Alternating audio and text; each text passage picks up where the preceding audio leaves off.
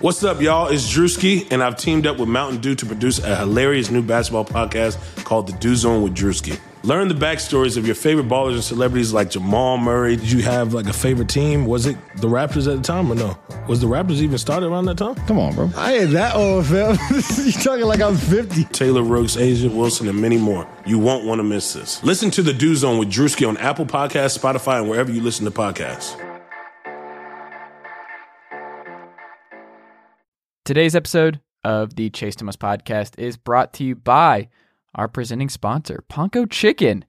The new Atlanta restaurant thrives off of a unique spin on Japanese and Western cuisine and is already racking up the awards, winning Best Selling Taste in the Taste of Atlanta Awards both in 2017 and 2018.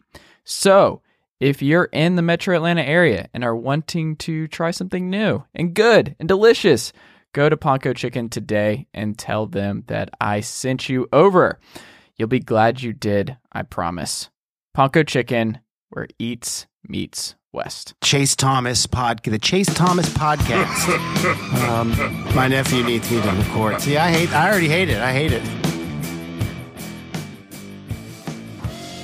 All right, welcome back to a Thursday night edition of the Chase Thomas podcast. I am now joined by a frequent guest, I guess I got to say at this point. He's been on like three times now. Nick Cellini of 680 The Fan of Nick and Chris. Nick, good evening, sir. How are you? Chase, good to uh, hear from you. How you doing?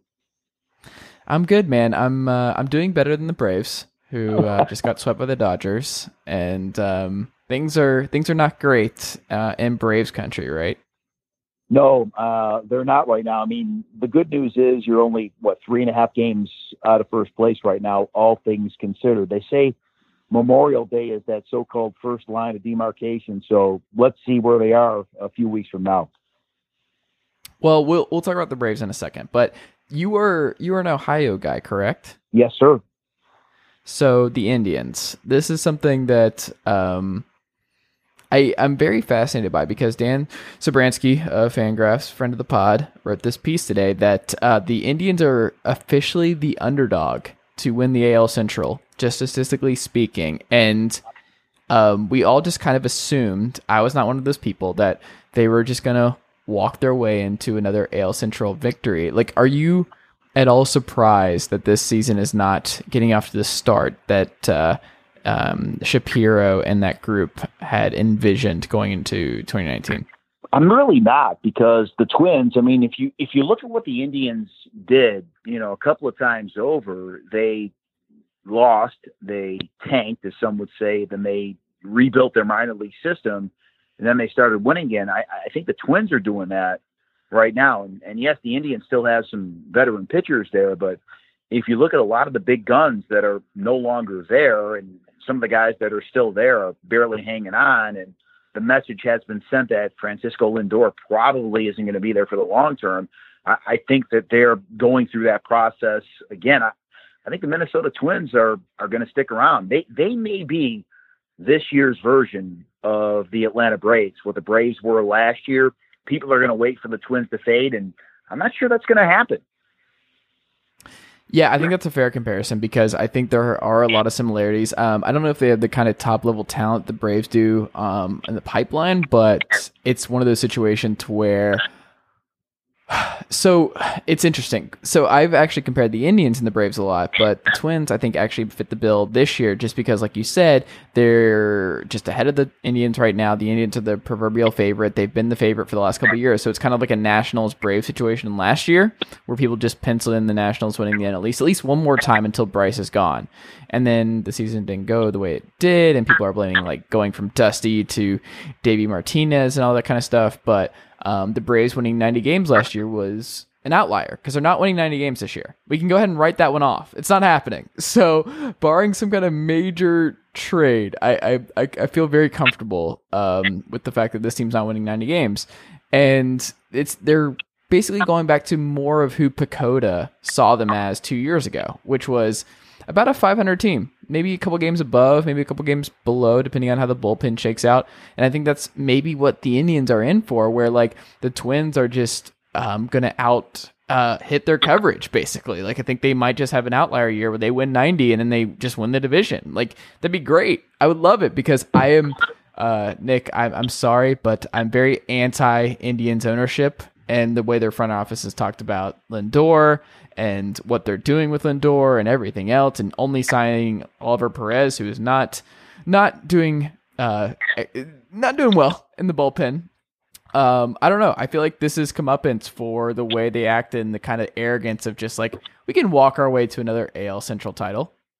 Yeah, I think the rational people up in Cleveland probably feel the same way. When you see guys like Michael Brantley and Andrew Miller, and well, the list goes on and on and on. I know they wanted to trade Corey Kluber in the off season, and personally, I think they should have because his value is never going to be higher. Well, maybe it was a couple of years ago, but it's never going to be any higher than it was. And we know what happened now. He fractured the arm. So I, I think that they are in the process of tearing it all down, trying to build it all up again. And and you're right. They they've been very blatant about it. And yet publicly they they wouldn't state that. And then when ownership steps up and says, enjoy Francisco Lindor while he's here, well, what kind of a Insane. message are you sending to the fans? Why would I Right. pay for tickets when I know that you're just going to play out the string with arguably the best shortstop in all of baseball? I, I it's it's baffling. I feel like that did not get enough coverage. As I talked about on this podcast a lot of just like no one's talking about this because it's Cleveland, but like that owner talking about Lindor the way he did, and there was also another hit job with Shapiro, the way he was talking about like Lindor not being the leader and like talking about like that being part of the reason that he's not getting paid, but also like him and Brantley were close, and then you let Brantley go, and it's just it's a very weird way of handling everything going on in Cleveland, and I think it's interesting because it feels like to me they assume that they can just get right back into this five years from now. I think a lot of these front office, when you get this like this many finance guys in baseball, it, like I think they all just have this expectation that they're going to have like a three to five year window, and then it's going to close, and then if you draft well and develop well.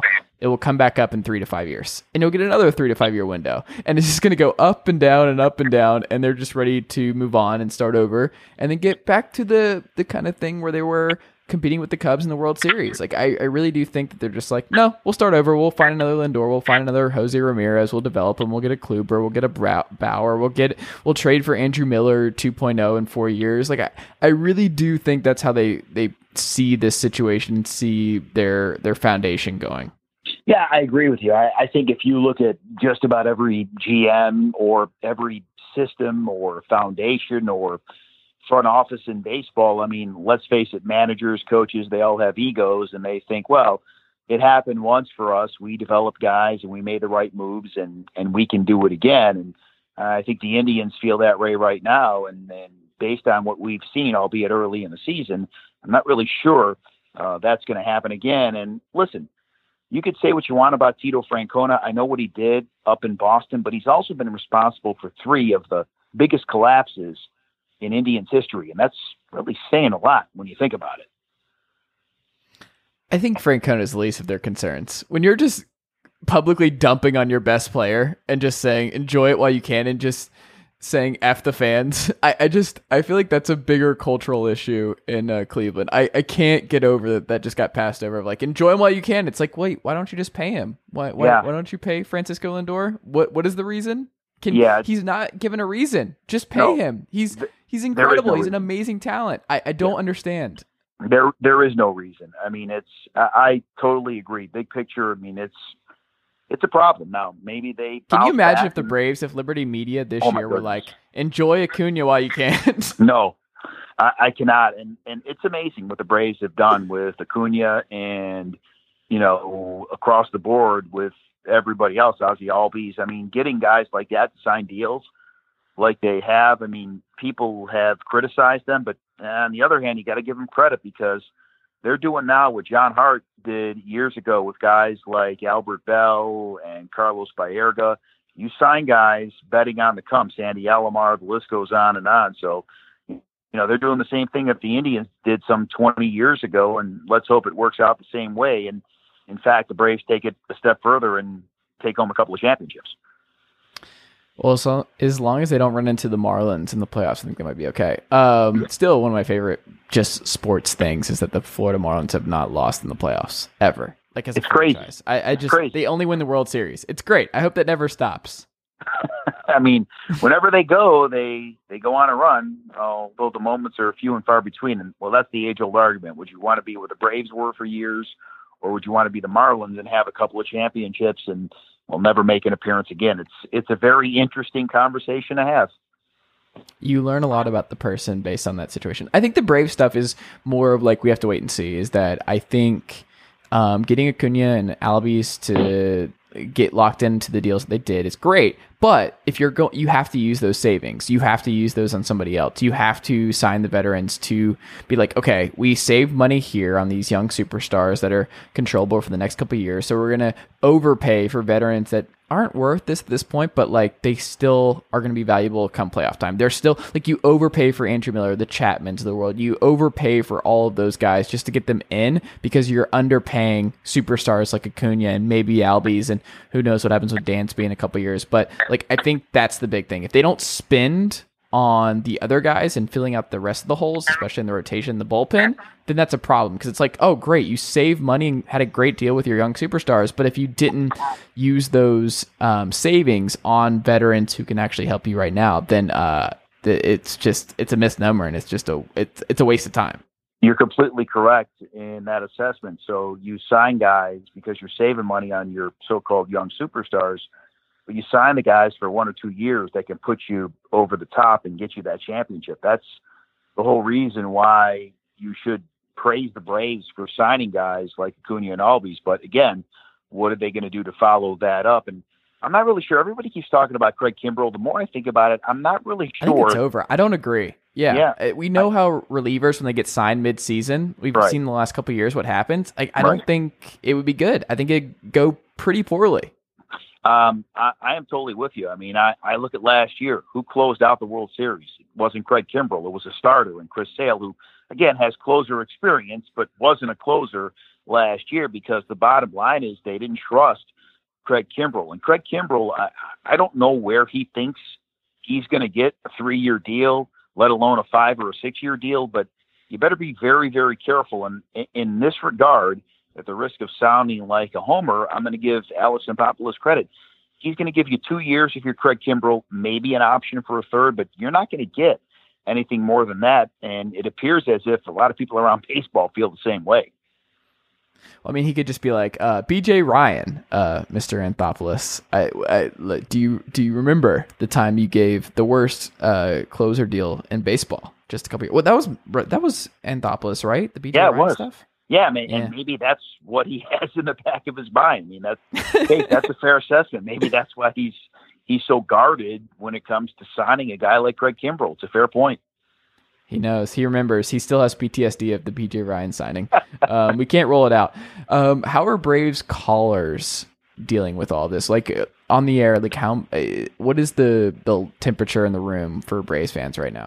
I think a lot of them are still angry at Alex Anthopoulos because he didn't go out and make a big splash this past off season. And I, I think maybe one of the things that works against Alex Anthopoulos is that he made the the Josh Donaldson move and the Brian McCann move so early in the off season. Now, if Donaldson can stay healthy and he can put up numbers, everybody's going to forget about the fact that you're paying him $23 million. But uh, it, this is a huge gamble. I mean, I just don't know if he's going to stay healthy. I mean, his other calf went out on him for a brief period, but once you're if you're a veteran guy and once your legs start going, I mean, you start pulling muscles. These are problems that don't necessarily go away. I mean, it's it's Right. just it goes back to Father Time always winning. I mean, he's undefeated for a reason.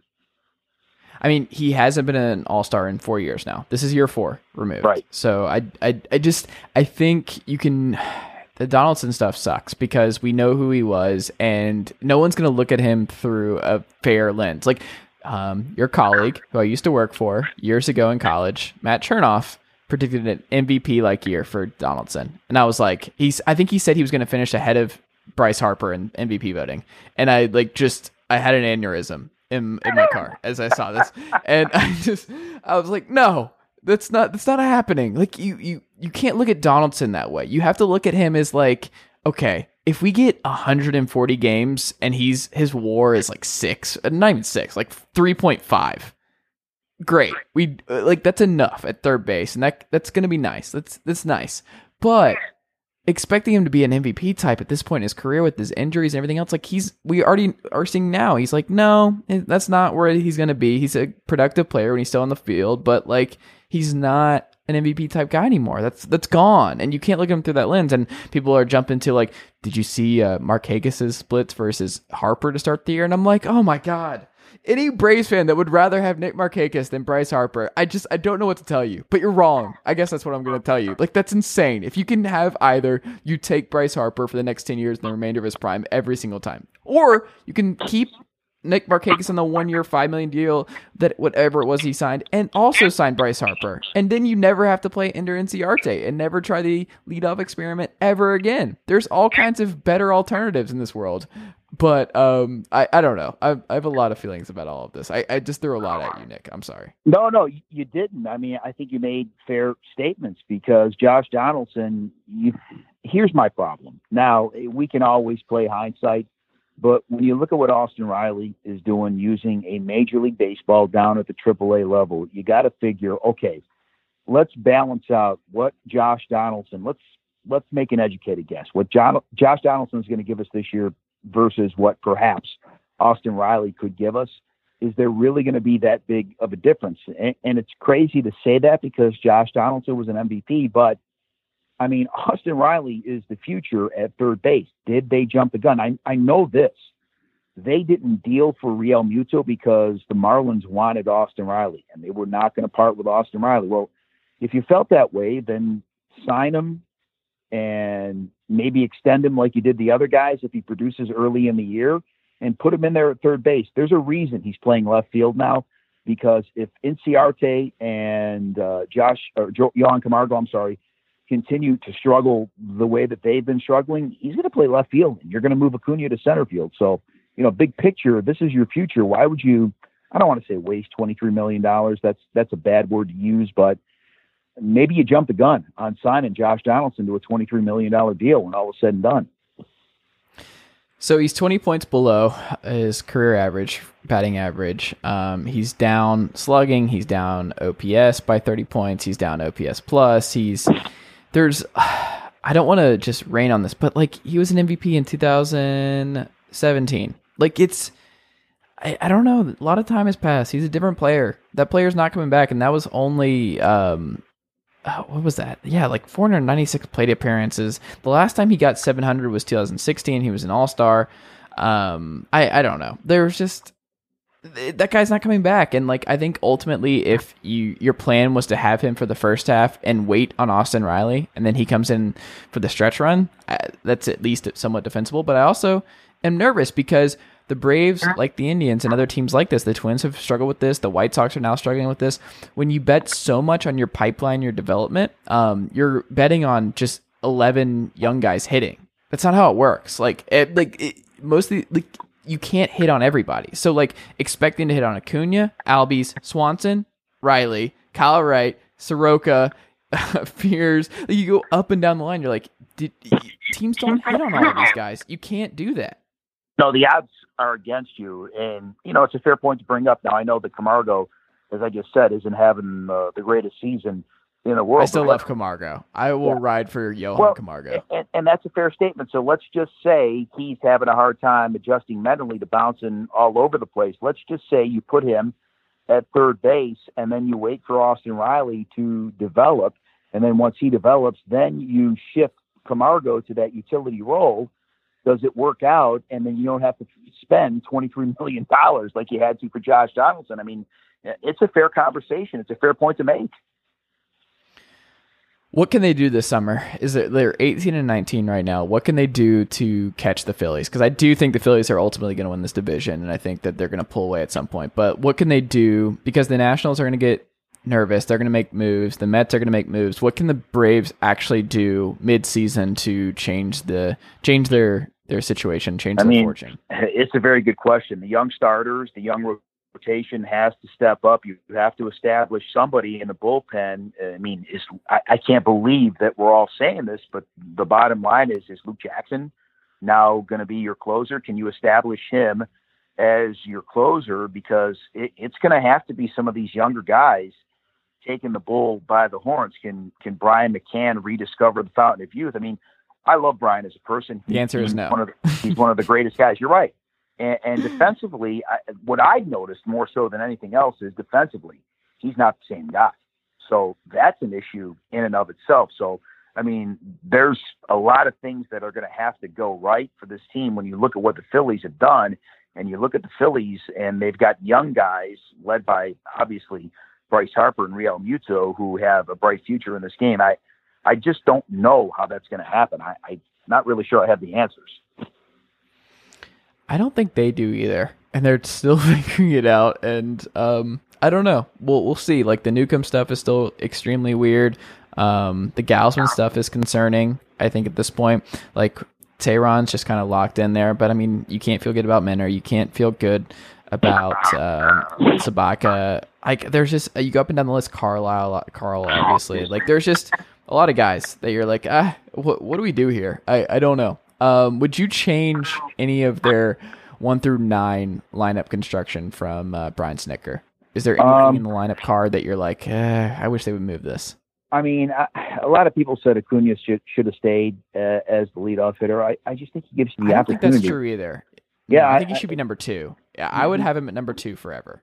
He gives you the opportunity to drive in so many runs at this point. If he's not cleanup, who who is batting cleanup? I mean, that's that's a question that I have right now. I mean, the way the lineup is constructed right now, I mean, Josh Donaldson. The thing about baseball players is this: they're creatures of habit. Donaldson is a guy that wants to hit second, and if you're paying him 23 million, then that's where he's going to hit. Freddie Freeman wants to be in the three hole, so it's it's it's a dynamic that I'm not trying to dodge your question. It's just not an easy question to answer. Look, in a perfect world, I would love to have Ender Inciarte leading off, but again, he's another guy. I, I don't know what's going on with him because he is he's a guy that seems to be, especially with the bat on his shoulder, striking out more so than ever. And it seems like maybe we're too close to the Braves because we watch them every day. It seems like the Braves are striking out looking more so than ever this year. I it's, I heard you talking about this on the show, by the way. Yeah. I, I've heard mm. this this point. Yes.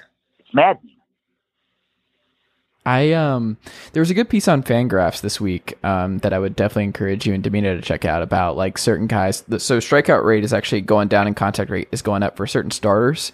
Uh, Matt Chapman is one of them, but if you go up and down the list of the guys who are actually not sacrificing power but are still dropping their K rate by like four percent, um, it's it- it's interesting to see the, the names that pop up. Freddie Freeman did this uh, year and over year. I think it was like 2016 and 2017 or something like that. But like basically all the smartest hitters in baseball figure out a way to lower their K rate while also not sacrificing their power and hitting balls in play and just hitting it harder out and just getting more doubles, that kind of stuff. It it's it's interesting because I do think I mean we're going to break the record again for most strikeouts in a season. Like that's going to happen this season as well.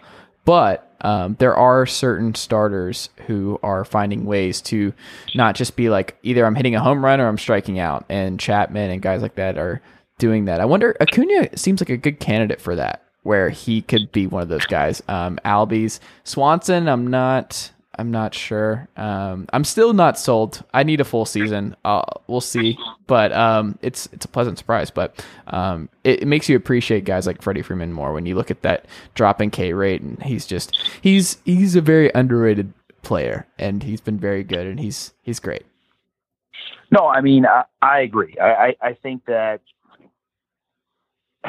you know, you want to say that it's just one of the deals in baseball where it's it's not the same anymore. I mean, strikeouts. They say a, a strikeout is just the same as any other out, but it, it's not true. I, I think that it, it's it's almost to me good that Acuna is going through the slump early in the season right now because this is something that I don't think he's ever really dealt with before, and you hope that he climbs out of it. I know he cracked a home run uh, uh, the other night off the Dodgers, and and I think that that was his only hit in the series. He went he went one for eleven, but I- I, think that this is what you have to go through as a young player. I I, I don't think he's going to be a guy that's prone to striking out. It scares me though how everybody you know we we talked to Kevin Seitzer at spring training, compared him to Roberto Clemente, and you know Chipper Jones said the the the ball just sounds different coming off of his bat as opposed to anybody else. So it's it, it's it's a weird dynamic. I mean, I'm one of those guys that always gets a little bit worried when I hear, you know, a guy that's got less than a full season under his belt be compared to Hall of Famers, but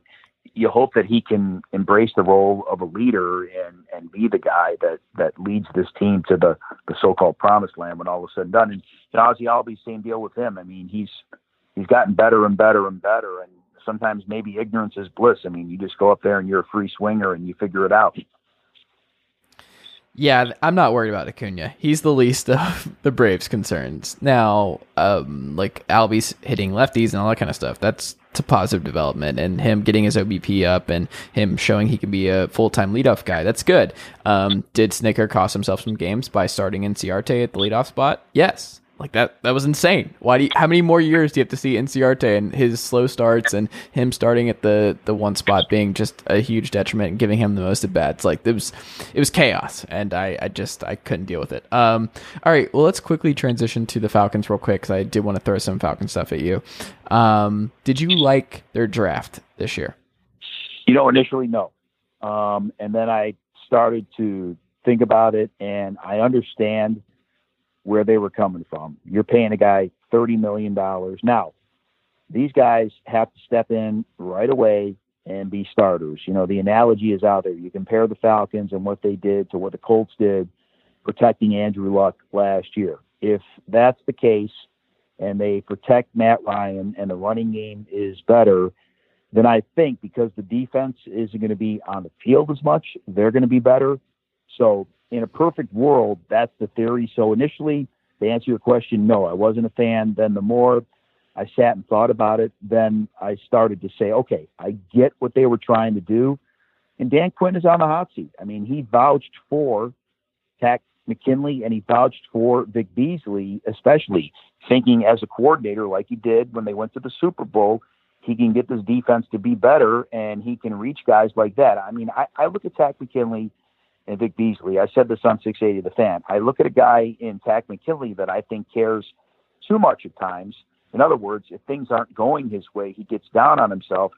And I look at a guy like Vic Beasley who doesn't care enough. Not to say he doesn't have any heart. He's a nice guy, but I just don't think he takes it home with him like Takk McKinley does. So you have to reach two guys that are going to probably make or break your season in different ways. I mean, that's where the pressure lies.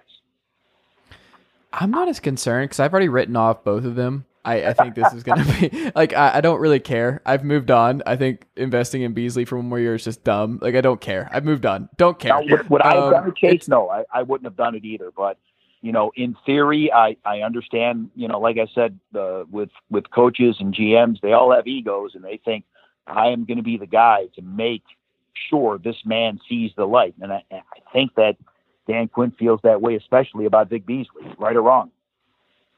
Well, it worked out for Dante Fowler in Jacksonville when Tom Coughlin gave him one more shot uh, to make things work in Jacksonville. No, it did not work out. Um, no, I just I think the bigger thing is like Deion Jones being healthy. So I found this nugget, um, and just like if you look at how that defense fell apart when he was gone and what they were when he came back, I I, think it's less about Beasley and Takk and even Grady to an extent. It's more of is Deion Jones going to be on the field? Like if he's in the field all three downs, he's the best, one of the best coverage linebackers in football. And like, so PFF has this quote: with Jones in the lineup during 2017, the Falcons linebackers collectively earned a coverage grade of 90.1, forced an incompletion on 9.4 percent of their targets, and allowed 38.6 yards per game. Without him in the lineup in 2018, they collectively earned a coverage grade of 53 percent 50, 90% to 53% with no uh, Deion Jones. They forced an incompletion rate on just 1.8 of their targets, and they allowed 110 yards per game. Jones' return to the fold is uh, invaluable to Falcons defense, blah, blah, blah. But I thought that was uh, just incredibly instructive as to just his level of impact because we looked at, like, oh, Ricardo Allen going down, Keanu Neal. We, we've learned that safeties aren't that big. You can find guys like Damontae Kazee anywhere, and um, I, I'm more concerned. How does Isaiah Oliver work as the new number two with Alford getting cut? Do they have enough coverage cornerbacks? Because I think this pass rush is still going to be shit. So my thing is like, is Deion Jones going to be healthy? Is this back seven going to be okay? Can they be on the field? Can they run full nickel? Do they have enough corners to survive? Because that division is just a very pass heavy division. You have Bruce Arians, you have Norv Turner, and you have um, Sean Payton Like for them to survive and win 10 games this year, the offense I think has to be top 5 in offensive DVOA again, and that secondary and Deion Jones has to stay healthy. That's my thing. I've written off the the just any chance of them having a pass rush. That's not happening. I don't think so. I'm not planning on if it happens, great.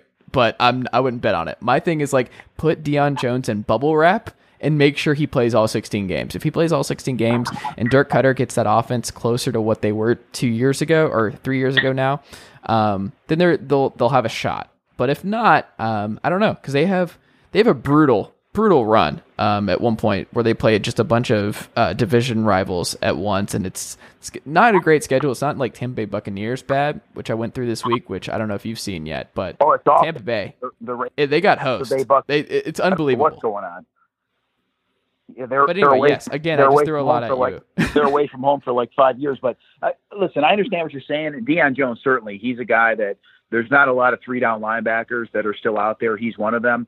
But to me, it's like the chicken or the egg theory. So is the coverage going to be better if you put pressure on the quarterback, or because you have better coverage in the secondary, are you going to make the quarterback hold the ball longer? There has to be, I don't know, a happy medium That's what you hope. there. So if you can't put pressure on the quarterback, I don't, I don't think it's going to matter because, especially now with it being a passing league, and we know we all know how the rules favor uh, the offense now. I mean, if you can't get to the quarterback, then you can only cover a guy for so long. I mean, that's always been the adage in football, but especially now in today's NFL. If you can't get to that quarterback and move him off of his spot at least, then it's going to be a long afternoon. I the Lindstrom stuff was great. I think that's fine. You can take Lindstrom. It's it's great. I think trading back into the first round for McGary was a mistake. And I always think about like how there's just so many pieces about teams that trade back into the first round or trade up for anything other than a quarterback. When you trade up for a quarterback, generally speaking, it works out. I went through the list of just teams that have done that. Carson went up and down the list of teams that traded up for a quarterback and it worked out. Um, any other position did not work out well for most teams. And I think betting on both these guys to hit, especially when they're not figured to start this year based on their offseason signings with Brown and um, Carpenter, that you you assume both these guys are going to be sitting in like Dan Quinn's in a win or go home year. I think it's interesting because I'm like, oh, these guys might not even be um, a part of this regime at all after this year. Like they're going to get a whole new offensive scheme, and these guys are kind of scheme specific. Um, and I, I don't know. I think it was an interesting move, but um, I I thought it was odd. I think you don't trade up for uh, like yes, he's an offensive tackle and all that kind of stuff. You you can never have too many linemen, but I'm always adamantly opposed to to trading up at any point in the NFL draft if it's not for a quarterback. Well, listen, if your first rounders aren't starters, then you're in big, big trouble. And you know, you But neither will, right? Like, are you assuming either are starting on opening day? Because I if, don't. If, if, Chase, if they're not starters on opening day, then you blew it.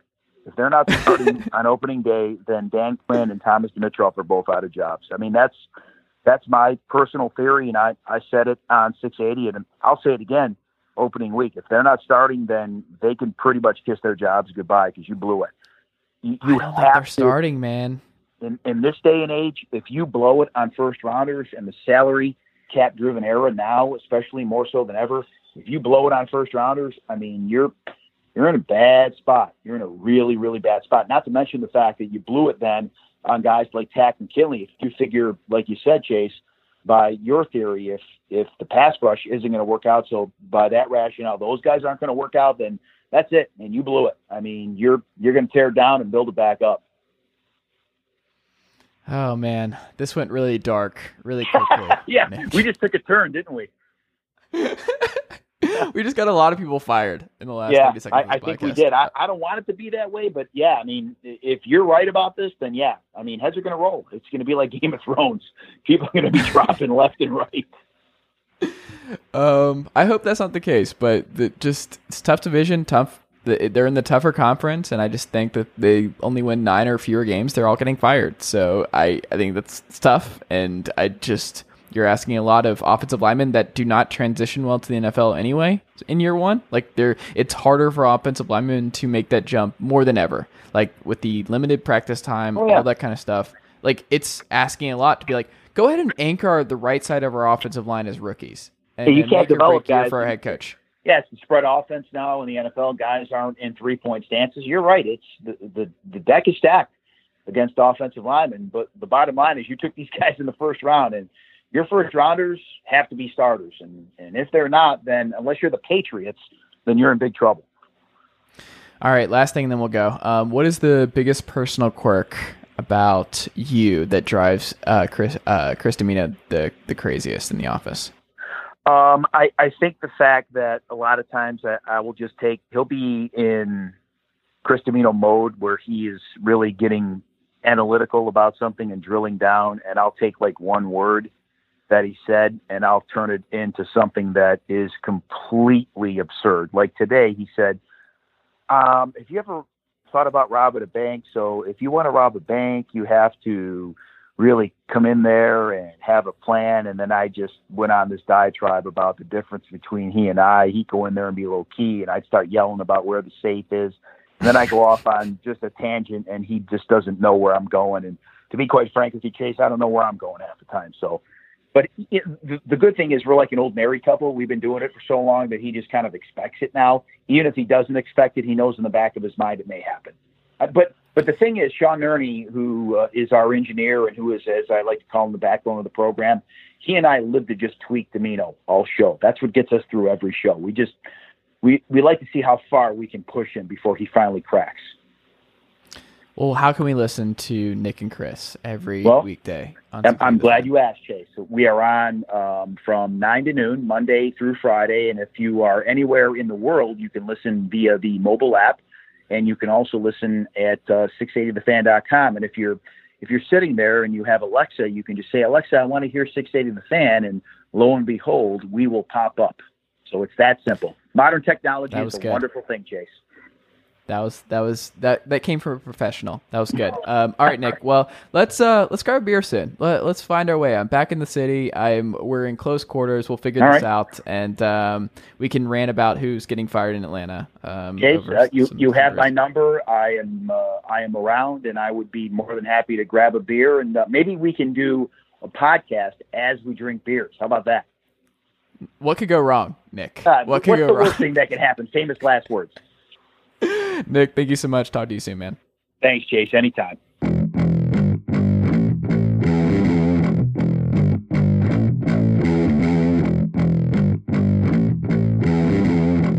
All right, we're back on the Chase Thomas podcast, and um, You want to try that again? No, we're just gonna go into this because Paul just made me laugh because as we were getting ready to start recording, he informed me that Atlanta does have a Best Buy, which he was Yeah, really at least about. one. It's near a place called Target. Mhm. We have at least one. I know of one. So- mhm. It's in the Edgewood Retail District. You can walk there allegedly. No, I literally live. I think half a mile from there, but my job's even closer. So yeah, I know exactly where it is. Yeah, there's a Lowe's. There's a Barnes and Noble. There's a Five Guys. I've actually eaten at that Five Guys. I feel like there used to be a um, fuck, Caribou Coffee. I believe you. I've never been to a Caribou Coffee in my life. Does Caribou Coffee still exist in That's a Atlanta? good question. I don't know. I don't go there. But you like Little Five, right? I'm aware of it. Okay. You you're aware of Little Five? I've been to Vortex, and that's it. You're really into the Vortex though. You were really excited when I I was not old enough to appreciate like the good shit. So that's true.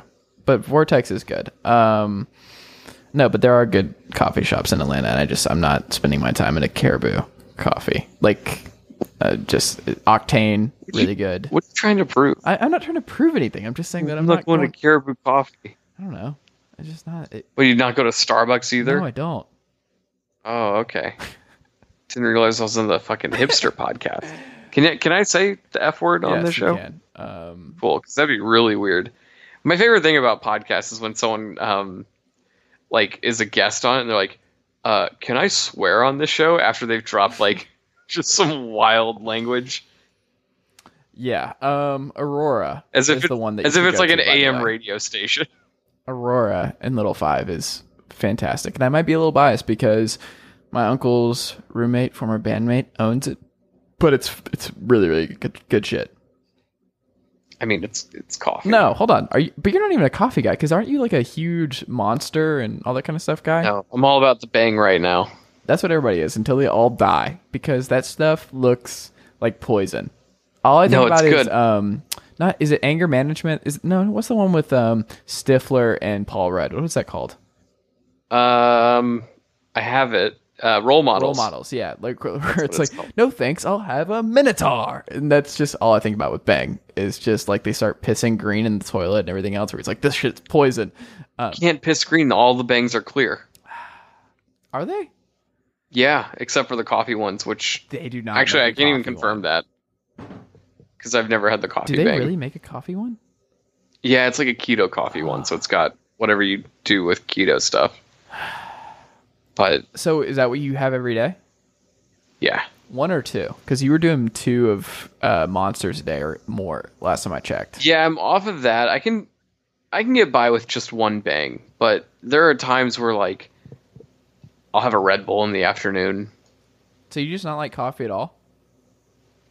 I don't. I like cold brews and uh, nitros, but that's not like easily accessible. Okay. Just like regular ass coffee in the fucking coffee pot. No, thank you. Interesting. See, that's my favorite shit. Is like I love dark black coffee. I did Keurig for a while. Mm-hmm. Uh, I brought it to work and donated it to the the third floor, and let them have my Keurig machine. Is Um, this the new job or the job you hated previously? no, it's my current job. I love my job. Uh, the job I hated sucked. I haven't been on this show in a long time.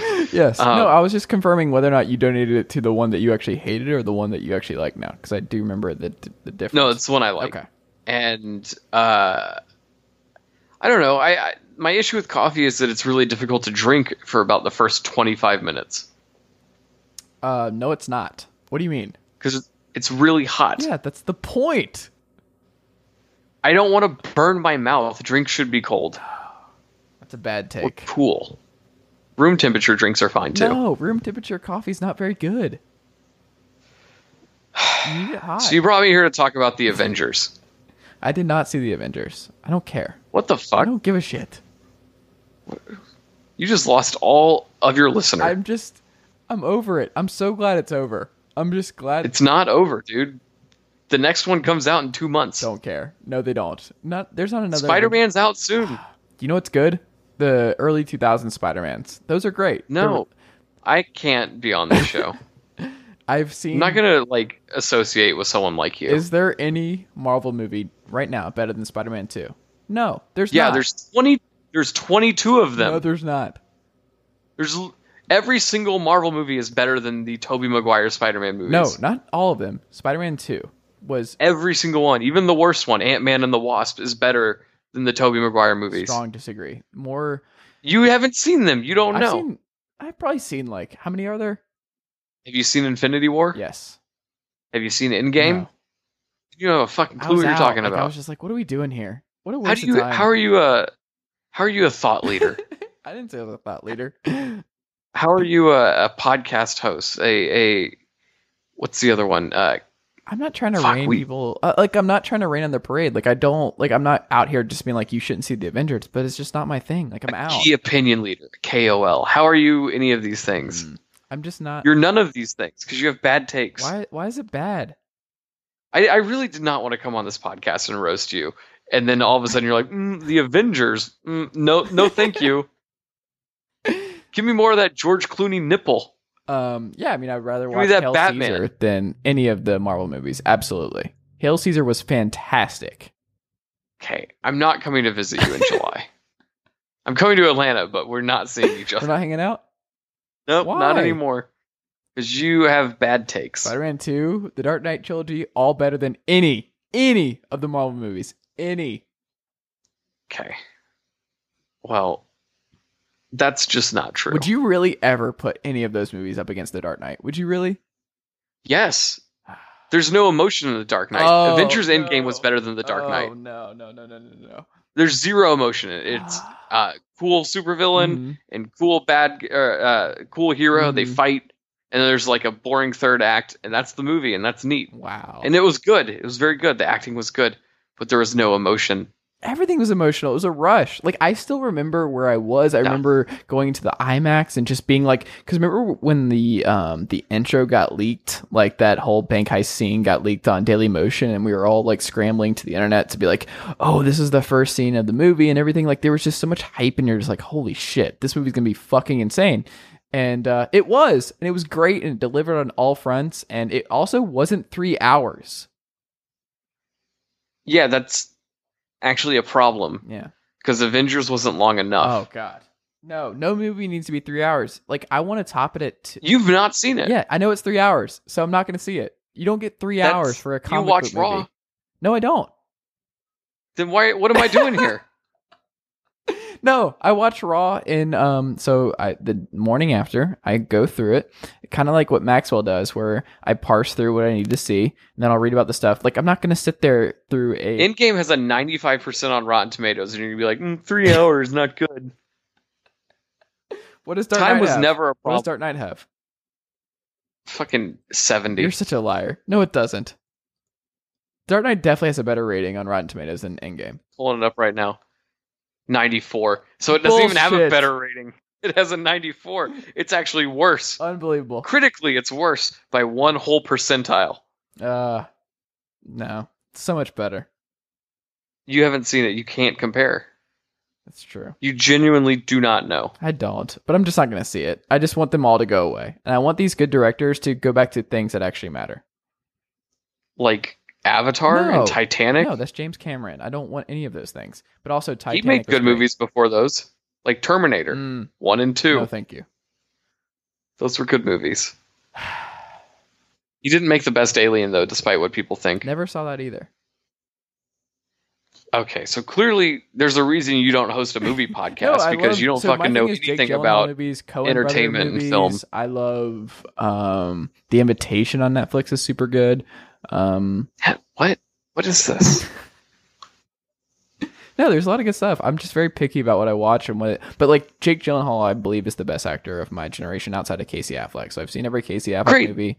then you will love the next Marvel movie starring Jake Gyllenhaal. Wait, is he in the next Marvel movie? He's Mysterio in the Spider-Man Is movies. really?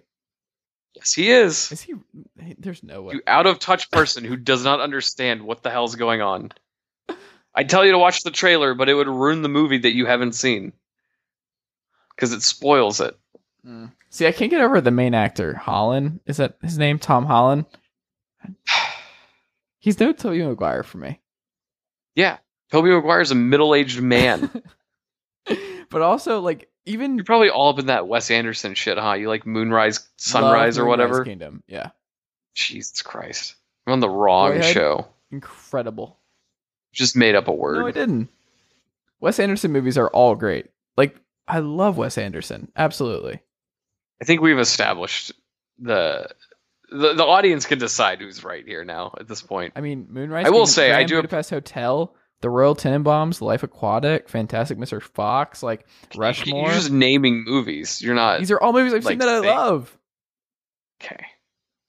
Also, the best director. Like, I'm also like a huge Woody Allen fan, so I, those are my favorite movies in the world. Like, I can watch those all the time. Like, Woody Allen like married his daughter. yeah, that was weird, stepdaughter, but um, Still weird. 100. percent But like, Doesn't make it not weird. Midnight in Paris, Manhattan. God, I fucking love Woody Allen movies. Um, even the most recent one with um, who he found like the perfect version of him. Oh, Cafe Society, like with Jesse Eisenberg. Like those. Good for you because you're gonna love the second to next Avengers movie oh no, by Woody Allen. is he in it? He's directing it. Directing what? Avengers Four. No, he's not.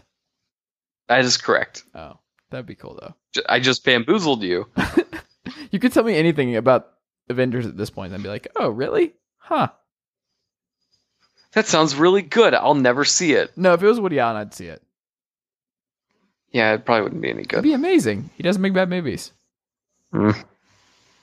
Woody Allen's. Anyway, Oh, just- what are, what are we doing here? We, we were talking about pro wrestling. Um, so Paul Griffin, you host a. How, how are you going to have a podcast where you're like, the topics of our discussion are going to be pro wrestling? Also, I don't like good movies.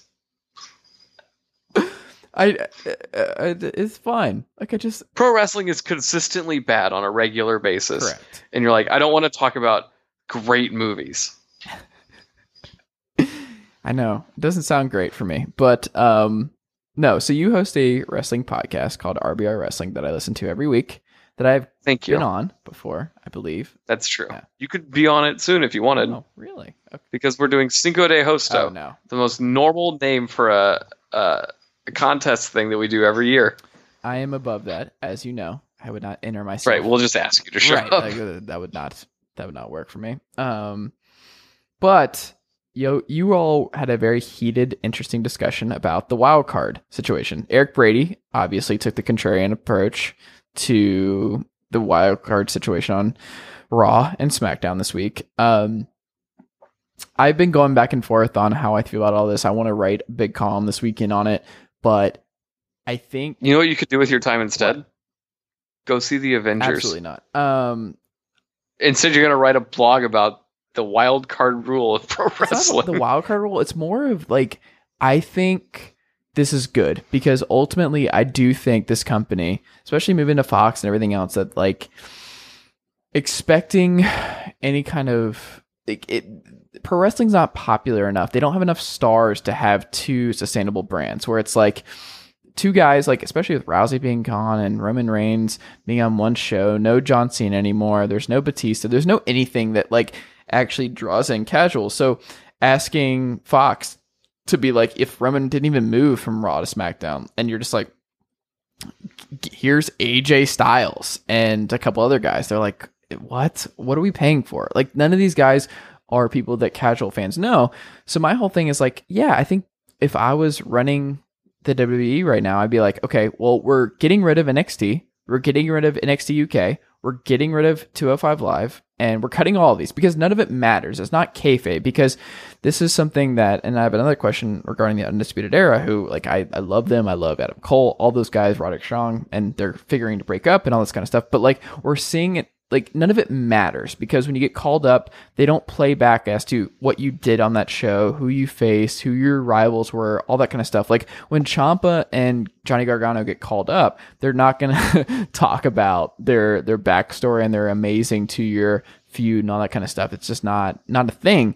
So what's the point? So if you can score ratings and you can help things, I, that's what I'd do it, and also give you a chance to actually cut a lot of people and move on and like free a lot of these people that don't want to be there anymore anyway because this company is not popular enough and pro wrestling is not popular enough to have two shows. Like I don't think there's enough stars to make it feasible. I, I really don't. So people are like, well, how are you going to fit all these guys on one show? Then you cut a lot of them and you let them go to Ring of Honor. You let them go to AEW. You let them go to Impact. Impact's the best pro wrestling show on television right now. Like I watched it last Thursday. First of all, it's not on television. It's on television and it's fantastic. I watched last It's on Friday. Twitch. Love it. Um, it's great.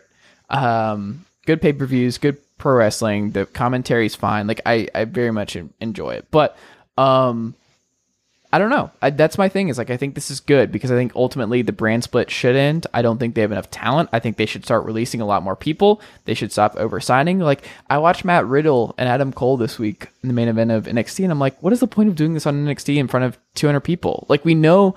Uh, I was going through just different quotes of what Triple H's talking about, like where they make their money, and they make their money off the the live events where they do um, NXT across the world now. Like that's great, but Pete Dunne's not a star because Pete Dunne's not on television.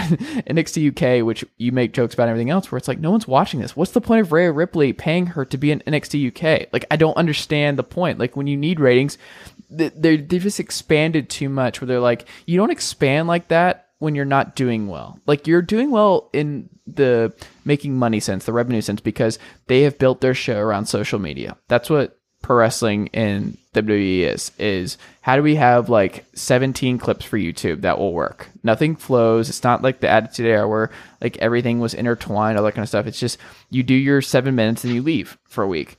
Um, I feel like you're contradicting yourself. how? So, first of all, let's let's go back to the beginning of this discussion.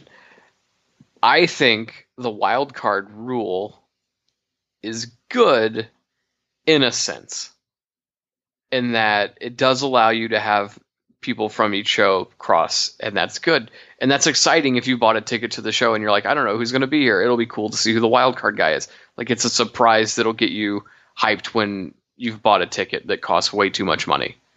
That's fucking cool. However, Roman Reigns is not a star. AJ Styles is not a They star. don't have a star. These people moving exist. these people exactly. These people moving back and forth will not help the ratings. It's it's not to me this is not sustainable. It's just hey, we can it to me I look at it as this company thinks that the reason that Raw and SmackDown's ratings tanked in the last like 2 weeks is because they moved the stars around. But in reality, it's think that's that what it is. I think it's just like the storytelling is bad. Yes. They are incapable of writing a good story. They can't make stars. Like there's nothing compelling about this stuff. And that's the reason their ratings are tanking. The other thing is like they do 3 hours on a Monday and if they were telling a good story that went through the entire thing, uh, they'd probably keep viewers, but each hour they lose viewers and they don't come back until the next week. And the issue there is, first of all, if you tune out of the first hour, you can come back in the third hour and they'll recap everything that was important that you missed. They should never do that again. Because if you leave the product and you come back and you don't know what happened, that'll stop you from leaving the product next week because you missed something. If they tell you exactly what you missed, then you didn't miss anything. You actually consolidated your time. So the re- that's the issue here. The wild card thing is a big waste of time. I think it's cool for like a fan, but as a solution to their problems, it is not. There's no solution. Um, I think it goes back to like MLB attendance, where they like, like that's The solution is writing a good story that's that I don't think that's going to up the ratings. Just being a better television show. Like okay. Well, you also don't understand good storytelling because you haven't seen the Avengers movies, Mhm. which has made a three-hour movie almost the highest-grossing movie of all time, not adjusted for inflation. Because let's be real, we don't look at stuff like that. And like you, you don't get it. If they told a compelling story, people would watch for three hours. It's a long. It's been proven. You can disagree all you want. It's when? been proven. Literally in the last two weeks, a three-hour movie is No, we're not the, about movies. the biggest movie. pro wrestling. When is a I'm talking about storytelling. ever been something like? I don't think they're capable. So I don't think that's realistic. If Game of Thrones was three hours, people would not tune out. I disagree. I think they would. I mean, Game of Thrones itself, I think, is kind of lame, but like, okay, Game of Thrones is great, but continue. uh, if it was a three-hour episode where stuff was happening, people would I stick around. think so. And they don't even do a good job telling stories every there. week like that. No, they wouldn't. People watch football for three fucking hours. They don't tell any and, like, stories there. The biggest complaint, and like what baseball is doing right now is they're trying to speed stuff up. Like I think ultimately, my biggest thing in like on a I three mean, hour baseball is the slowest yeah, sport. and they're trying to speed I feel it like up. golf like is fast. basketball. Part of the reason people love basketball is because it's so fast and games end quickly. Like it's people want things to be done quicker, and I think even if you ask Vince McMahon privately and you're like, "Hey, if you could go back to two hours, would you?" and he's like, "Absolutely." I think he would 100 percent admit that like it's hard to I feel like they've already said that like no one wants to sit around Right. for three hours when he's but it's a money the thing. XFL. just like, we just know we'll make more money off ads and everything else, so they just won't do it. yeah, but the thing is, I don't. I don't honestly like. If they told better stories, they might still lose some people, but their ratings would not be this bad. Wait, so I have a question for you because this is part of like what I, I've been thinking about with NXT and Impact and shows like this. The reason I think those shows are better than Monday Night Raw and SmackDown most weeks is they're planned. They they tape them weeks out. They have a plan that you know where this is going. They'll have a couple of random matches every now and then, but the big stories are planned. They're in position. So like NXT mm-hmm. Takeover, you know that this stuff has been built up for a week and a half. They didn't just I'm, I'm glad we agreed that the main problem is storytelling. Then, because you just said that those shows are better because they tell better stories. I think it's also because they're taped, so they like they can plan out like a month and a half of It's- television. they're forced. right, and that's what every TV tape. show is, right? Like, you know that you're taping all They're these. forced to write a story. Right. And pro wrestling on the main roster is not forced to do that. So I think if you made Raw and SmackDown a tape show, that's probably how you can fix it. Yeah, They but then you have the it. whole SmackDown taped didn't help either because they still wrote it the day it was taped. Yeah, And was then their drop fault. shit They in later. done that either. Right. It's the way they structure things. They should plan stuff out further in advance. And I don't doubt for a second that they like they definitely have something planned for Mania next year already. we thought they But- did last year. They had Charlotte versus Ronda planned, and then things changed. Yep. Nope, it they didn't. They just added Becky. Well, no, but, I, but it's still different. Like they still could have been like, no, we're gonna do that, and then they like, they still had Becky win. They still had Becky be the moment, um, which leads me to my next question of like, do you My- think, my think biggest the bad issue is- are any indictment on building around Becky at all? Do you? No. Okay, No. Um, because they don't have stars, and whatever you do with so the is belts Becky is irrelevant. star? Uh, I think there are aspects to her that make her a star. And this is based on like just small experiences. When I went to WrestleMania weekend in New York, I didn't actually go to Mania.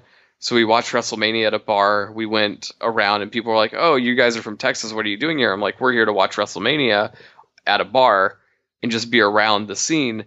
Everyone was like, "That's the show with Becky Lynch." Like legit bartenders who don't watch wrestling.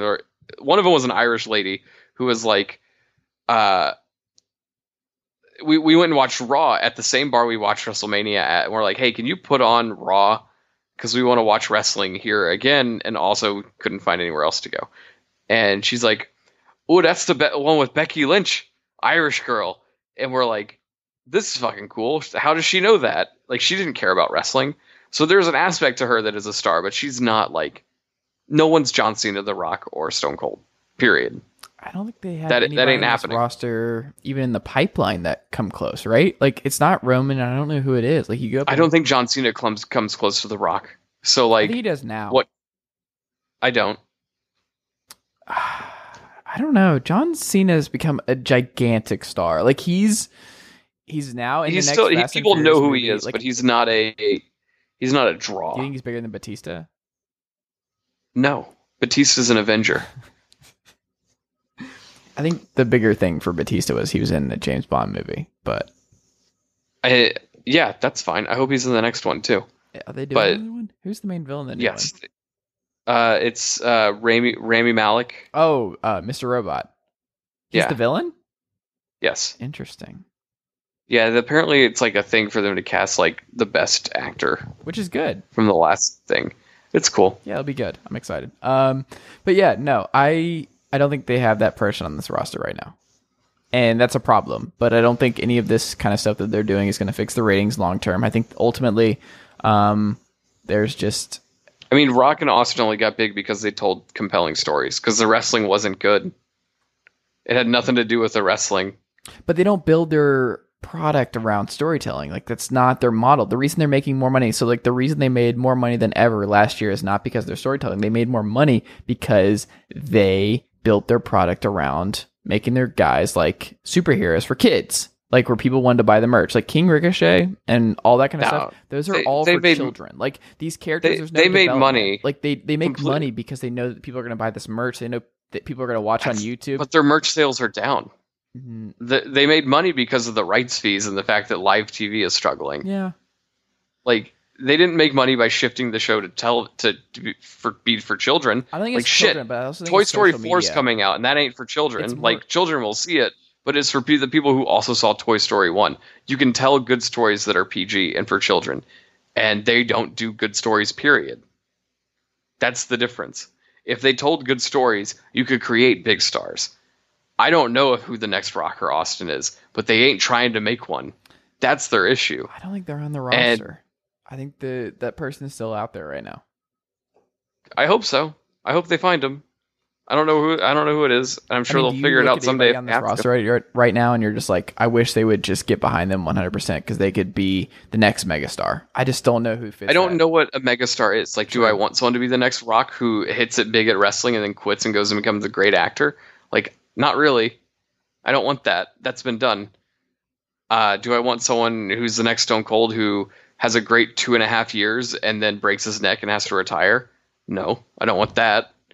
Um, I don't know what their next option is, but I don't know. For someone who tr- I want, if someone's gonna transcend wrestling, like you might have something with Johnny Gargano, but you still have to tell a good think so story around him. He could walk through. Well, you don't right understand now because- no one knows who that guy is. Good. He should have that freedom. Alexa Bliss walks around Disney World every weekend and no one bothers her. Are you still in the? How was your immediate reaction when you saw that her and Murphy broke up? We talked about it last time I was on this show. They broke up over no, a they year broke ago. up like a week ago. No, they reported it a week ago, and that was bullshit. These two split a long time ago. I don't understand why that story even had like any traction this week. Why do you think They have broke not been a year couple ago? in a long time? Why do you think that? Okay. do I have to do this? It makes me sound like a fucking creep. Yes. but it and I, I'm fully aware of that. But if you look at Buddy Murphy's Instagram, there was a period of time where every single post was about her and involved her, every single one, and it stopped, and that was over a year ago. And during that same time period, uh, she never posted stuff about him, and if she did, it was very like minimal. She hasn't posted anything about him since. Uh, it, it's it's as simple as they split a year ago. She also got her own place. She stopped living with him and Aleister Black and got her own place. And he doesn't take care of her pig anymore. Like this is just obvious stuff that's been there. I don't know why this news story had any sort of traction because it's not a real thing. So do you think she's been dating anybody in the roster in the last year? I I think there was a period of time, and I'm not sure. This is just me theorizing. I think she's dating. I think she dated that Mike Rome fella. Interesting. I think, like, if you look at her Instagram, just based on how people behave on their social media platforms, I think that was a thing. Interesting. But they're still buddies. So, like, I don't know that if a- that was a that serious thing or a thing.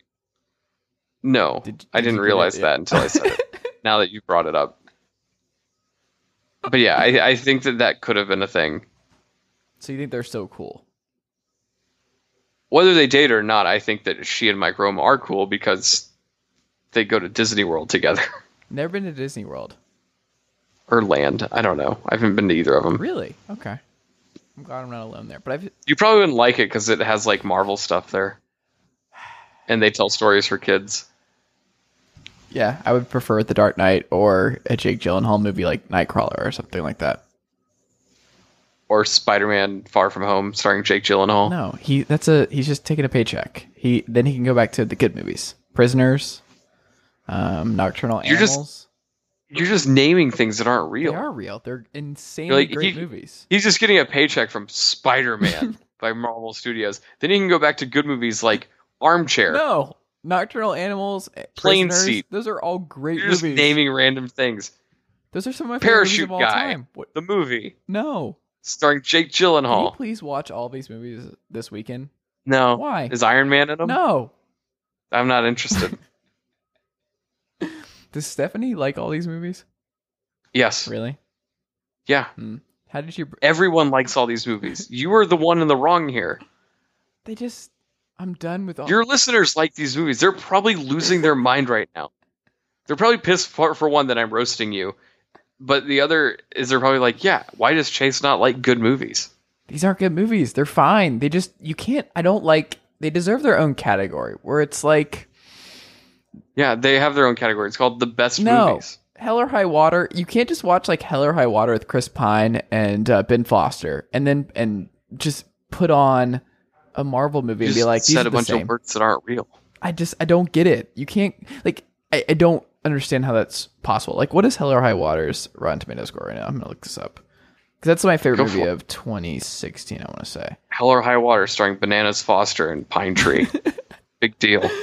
Um, no, it's 97 percent on Rotten Tomatoes. Thank God. There it is, two percent better than the last Avengers movie. But it's so damn good. So that should tell you how good the Avengers movie is. Would you rather watch Sicario or Avengers? Avengers. Interesting. See, that's what it is. Every time. It's just a fundamental difference in taste. Uh, no, What do you mean no? it's not. It's not. That's exactly what it is. It's just a good movie. No, They're genuinely good movies. no. If you gave them a shot, you would understand. But I've you, you won't a lot, do and it. I'm just like, I'm done. I remember Doctor Strange. I was like, what the fuck am I doing here? This is all dumb. What are we doing? Okay, first of all, Doctor Strange is. you- He's you- awful. Was that your Was that your jump in? No, I started a long time ago, and I'm just like, I'm so Most tired people of this. didn't love Doctor Strange. I was so tired of it. I'm I just I, I need it all to end and I was so glad that it was over. I was like, I don't want to hear anybody It's not over. I'm- They literally announced like six more movies this week. What if they didn't and just canceled the rest? Like they should cancel SmackDown. SmackDown. What? Yes, because What does that have to do with anything? The reason I'm saying that both, like, this goes back to my original point, which was that I don't think you can count if the sh- if Raw is gonna be three hours. The only way to fix Raw is to allow every single person on their roster to show up. That's it. Where you it goes back. they to have too many people on the roster. Hmm? They're not going to cut them because most of the people they've signed are all really talented people. So they don't want other people to have those talented people. It makes perfect sense to me why they have them. It annoys me they don't fire these old people like Dolph Ziggler and Zack Ryder and all these people who used to be great and they're not doing shit with them. Like, if they still are good, go be good elsewhere. But for new guys like Adam Cole, who I say new guy, but like he's been wrestling for 20 years. But But he's You somebody get you have to my be careful point. with because he's close to the AEW guys, and I get it that like Shawn Michaels has worked with them, and but he's not a star, so it doesn't matter. No, but like if you don't want to lose him, like that's the other thing is the way that the company is operating. Like AEW is a talent first organization. That's what if you whatever you want to say about AEW, that is clearly their their moniker. That is their mission statement is that like we are going to put our talent first. We're not going to make you fucking hate your job. Vince has gone the complete other way where it's like, "Oh, you're not happy? I'm going to put you in a shaving of your back segment this week." And then I don't think that it is fair to say what AEW is or isn't because they haven't had a show yet. I, I it's not about their show. It's about like the way they're presenting their product and the way that they're signing people, the way they're treating their talent. Like I just think they haven't done any. They don't. Ha- they haven't. They're not treating their talent anyway. They have done nothing. I, I I disagree. They have only built an entire show off YouTube.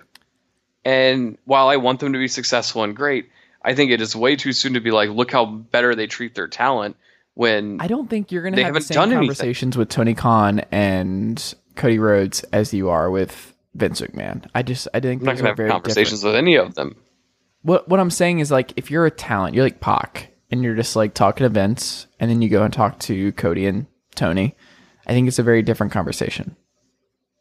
I don't know what you're getting at. I think what is the my- conversation? point is that Vince, when you tell Vince you're not happy and you want out or you want to change things, like Sasha Banks, as you guys have talked about, um, obviously Mm-hmm. there's a lot going on there. But I think her, if she was told that she was going to go to, she was going to get a great lengthy title run with Bayley and make those titles mean something, and then for Vince to just be like, eh, I don't know, the IIconics are funny. I'm going to put the titles on them that Mm-hmm. you can understand why somebody like Sasha Banks, who like treats this like a sport, like a win loss kind of deal. Like John Cena looks at it the exact opposite way. Where John Cena, like I remember this Rolling Stone piece like four years ago, where he openly admitted that like they were like, "Oh, do you keep all your belts and like your win loss record and all this kind of stuff?" He's like, "No, like what? No, why would I do that?" yeah, and that's that should tell, tell you something. Yeah, they, they about different where those people are. Right, they have a very different perspective. But I think Sasha Um, takes it personally. I, I think Sasha is allowed to take it personally. It's her job. It's her life. It's how she wants to look at it.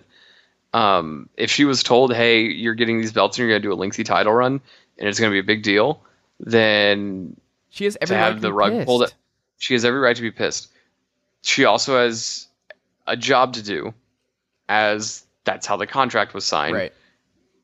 Uh, the, Why are these people the signing that these they have long-term said- deals? Like, I would be like, uh, if I'm signing with WWE, like, you're giving me a one-year deal. Prove it to me that you're going to treat me the right way at this point.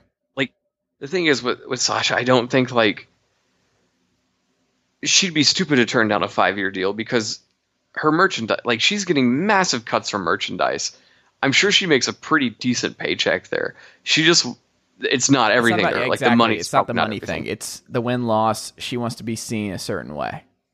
Right. And that's she has every right to feel that way. But there's also a level of professionalism that they expect out of people.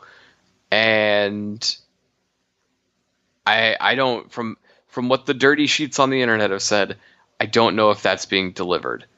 Um But how else are you going to make The- change? Like, you have to be. It's like union. Like, you have to be a squeaky wheel. Um I don't know if you saw uh, this there's a guy named CM Punk correct. who came out My a long time ago and wrestler of all time. he he cut a promo about uh, how WWE is bad and that he's just spoke on the wheel. And when he leaves, that the wheel will keep turning. He was right. and uh, he was completely right. And that's how we're. This is what this is. So It's you're like not going to you make change. To pull Sasha aside, and you're like, "Oh, you're you're not going to win this. Like, this is not how this works." Well, I'm sure she's aware of that, but the fact that they said, "Hey, take some time off and go like cool down," But you can't cool down because we want you to stick around. They told her they were going to give her a lengthy title run, and then they lied and changed their mind mid, like a couple weeks after. Then you can't fix that. Like, why would you trust? she will get more title runs. What she needs she needs to understand is how she wants to do a pro wrestling career. Does she want to make a shit ton of money No. and work in WWE or does she want to make allegedly a shit ton of money and work at AEW where it's a completely these are different promotions. The way it is like you're there's no guarantees with AEW. With WWE you are guaranteed that level of like you're at the top of the industry. kind of. So like for her to go to AEW, there's no guarantee that the third or fourth show will be good. Like they could totally bomb their first show and their second show could be you're a fucking dud. Wants to bet on and people could abandon. AEW is like your life vest. Go bet on yourself because if you're a talent that's good enough and it doesn't work out, you will end up back Right. And that's my In thing. like, I think my biggest thing that I've been pushing for Dean Ambrose, I'm like, the worst thing about him is his wrestling. Like, he should be an impact. Like, he should go be the star of Impact Well, Wrestling. Dean Ambrose is very good at everything. So He's not a good professional wrestler. He's a very bad professional wrestler, but he is a very you're good. very wrong about that. But that's Do fine. you don't enjoy want Dean Ambrose matches? Do you really? I love Dean Ambrose. I think he's fantastic. It it upsets me greatly that he left WWE Okay. I just he's. because I'm uh, most people. I like his promos. I think he's smart. I think don't want alternatives to wrestling. He's just not. I want WWE to be the best. Period. Okay. I don't. The only reason I would want an alternative is to force WWE to be the best because I I just Who would you I rather win, care. Tony I- Khan and Cody Rhodes, or Vince McMahon again? uh Vince McMahon. Oh god damn! I- really? I don't give a sh- like I don't give a shit about either No, of them who I really. want to win actually is Impact because that group and that like I just their stuff is good. Well, that Are you watching it goes right back now? to your taste in movies. You're betting on the loser. I'm not betting on them. I'm Uh, just saying like that's my favorite company. No, right I'm not now. watching Impact. I, I genuinely, like I said, I don't want alternatives. I can't get into New Japan. Like I just don't find it interesting. Um, I mean, Okada is my. Guy. I gave up on He's Impact a long time ago. So you're not watching Okada matches or Uh, anything. I've seen like the the big ones like every year is like oh Okada and Kenny Omega had like three or four amazing matches this year. You have to see them, and I'm like, yeah, they were good, but like that's fine. I'm not watching wrestling for 100% wrestling. I want good stories. I want interesting characters. I want good matches behind that. But if it's just tune into this show, you will see two guys in tights have a good wrestling match. That's boring. Depending on the guy, I don't care about. But like, I don't care. Like, at what point? Like, what is the logic or reasoning for it? But I think that's where WWE is heading. Like that's what Fox wants. Like I think that's. We'll see what Fox wants. We don't know what Fox wants. I, I think you're going to see Rousey and Brock Lesnar on Fox. Cool. I hope so. Yeah, that's another. I'd love to see Brock Lesnar have a match on TV. Yeah, that'd be cool. I want Brock Lesnar around. The like the people who get mad at Brock Lesnar never make sense to me. It's like it's not his fault. Like he's using My, his leverage. my issue with Brock Lesnar is that he's never That's around. not his fault. That's a great deal for him. He's old. He's not destroying Right. his body. He took a great payday with limited dates, Yes. but in a perfect world, they would have said, "Look, dude, you're working a full schedule. Yeah, he would have been like, "Well, And you're gonna be here every me. Like, week. you're not getting. you Brock might not wrestle. Yeah. You might wrestle once a month, but you're going to be on TV every fucking week, and it's going to be important that you're here, and you'll be part of the show. It won't feel like like the whole issue that I had with him was it felt like their biggest title was being held hostage. Yeah, I would agree but with that's that. the yes. story they wrote. But it's not a Brock Lesnar problem. That's a Vince McMahon making deals with Brock Lesnar problem. Right. Those are I, I would prefer if Brock Lesnar had had more matches with other people, but yeah. I don't know. It it is what it is. I, I That's a good the way. fact that he's not going back to UFC is something. Well, that's a good way of wrapping up here. It is what it is. Um, we'll see. Talk to you guys in seven months. No, I'll see. We can do a live podcast uh, in July when you're here. I'm I'm not spending Uh, my vacation doing podcasts. No, you can hang out. We can do stuff. No. You- Yeah, I don't want to do oh, that. so we're not hanging out now in July. Uh, It depends. You have to see Endgame first. Fuck! I don't want to. Well, that's just stupid. Is that really a, a deal breaker for you? Yeah, I'll do my best. you'll be the only person who hasn't seen it by that time. Can I watch it in, like increments for like an hour one day, an hour the other day? Yeah, each hour of the movie is actually an entire uh, act of the movie. Really? Yeah, Okay, it's good. literally uh, Robbie at Barstool did this uh, when like one of his third viewings or something. He timed it, Shit, and third viewings. I saw it twice the first weekend. Jesus I'll be going again soon. Um, but yeah, he he timed it, and like literally the first hour tells one story, the second hour tells one story, and the third hour tells one story, and together they all tell one story. Hmm. It's almost like to the minute. So yeah, you could watch an hour and then an hour and an hour, and you should buy three tickets to do that. No, no, I'm gonna like no, I'm gonna wait for it to. Will it be out on streaming before July? No, okay. probably not. It'll probably still be in theaters. It's only been in theaters for two weeks. It's two weeks too long. Um, Paul Griffin, uh, how can we listen to you every single week on a podcast medium?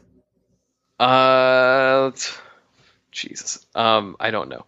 Uh, RBR Weekly Wrestling Talk is the wrestling podcast where me and three other people who have been on here uh, more times than I have. I like them all. Uh, talk- I love you all. guy- I think you're you're great, I'm I'm invited the least amount, and I think I figured out why this week. which is why we, we are combative people. I don't think so. You, Okay. You're gonna combat me on this one too. Uh, point is, God, it's gonna be fun hanging out, bro. I'm gonna push you into uh, what's what's the river that they got there? Uh, we have a lot Uh, of Chattahoochee. The Chattahoochee. Mhm. Going right into the Chattahoochee. Um, so RBR Weekly Wrestling Talk is uh, a podcast. We do it live on Wednesday nights at 9 p.m. Eastern ish at uh, mixlr.com slash fanoff. And it's like mixlr.com slash fan off, like turning your fan off. Uh, and then the podcast itself is out on Thursdays, which is probably the most convenient way to listen to it. Um, and that's it in terms of podcasts. You can tweet, tweet me at unpaulfessional. Uh, but from that I've learned is that your fans don't tweet me because they all really uh, like my takes and they haven't said, "Hey, you really sucked. Please never come on the Chase Thomas podcast again." which might happen after today. Probably. It's not called "Cut to the ch- uh, the Chase" with Cheese Thomas, is it? No, Damn, that was always my favorite joke. cut to the cheese. Cut to the cheese with Chase. No, cut to the chase with Cheese Thomas. Eric That was Brady it. last night. He said something. He said like somebody. Y'all were talking about somebody like I don't know who it was, but you were like Chase Thomas, and y'all all were like, "None." you didn't say anything, and the whole conversation continued. And he was like, I I don't usually fuck this up, and he couldn't figure it out. And then it was like Dustin Thomas or something, some other dude. Does that ring a bell? That sounded like a. That might have been a part of the sports conversation that I was not a part of. I don't know, but it was somebody else 'Cause with it- the last name Thomas, and Eric went to Chase Thomas first, which warmed my heart because that means Eric Brady had me on the mind, which Yeah, always you live in his mind rent free. Oh, God He's got chase derangement syndrome. to dream, right? To dream. Yeah, something like that. Paul Griffin. It had to be a sports conversation because I don't know anything about sports, don't and I just muted my a mic. guy. I really do. I wonder. I am pretty certain in my list. Maybe it was Frank Thomas, the Wendy's guy. no, no, that was a a first baseman for the White Sox. Um, Oh, I know what it was. Frank Thomas, eugenics commercial. don't think that was it either. He looks like he could still be playing. Mm, Not eugenics, Nugenix. Eugenics is like super racist, right? I don't know. We need it in this podcast. No, I need to figure this out before you Paul like Griffin, thanks cancel so much. Have a great weekend. And that'll do it for today's episode of the Chase Thomas Podcast. I just want to remind you guys if you like today's episode and you are subscribed on Apple Podcast or iTunes, I would really appreciate if you could take a second, leave the show a five star rating and a review. If uh, you're not an Apple Podcast listener, remember you can find the show on Spotify, TuneIn Radio, SoundCloud, Stitcher, uh, Google Play, or wherever else you get your podcasts. Uh, be sure to check out chasethomaspodcast.com where you can access all of my previous episodes and also find all my writing. I'm writing there fairly often. And also follow me on Twitter at chase underscore Thomas and like the Facebook page at facebook.com slash chase Thomas writer. Uh, thank you for your support, and we'll be back with another episode very soon. Thanks, guys.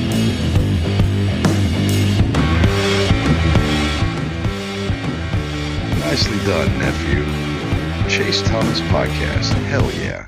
Sugar Ray Leonard, Roberto Duran, Marvelous Marvin Hagler, and Thomas Hearns. Legends, whose four way rivalry defined one of the greatest eras in boxing history.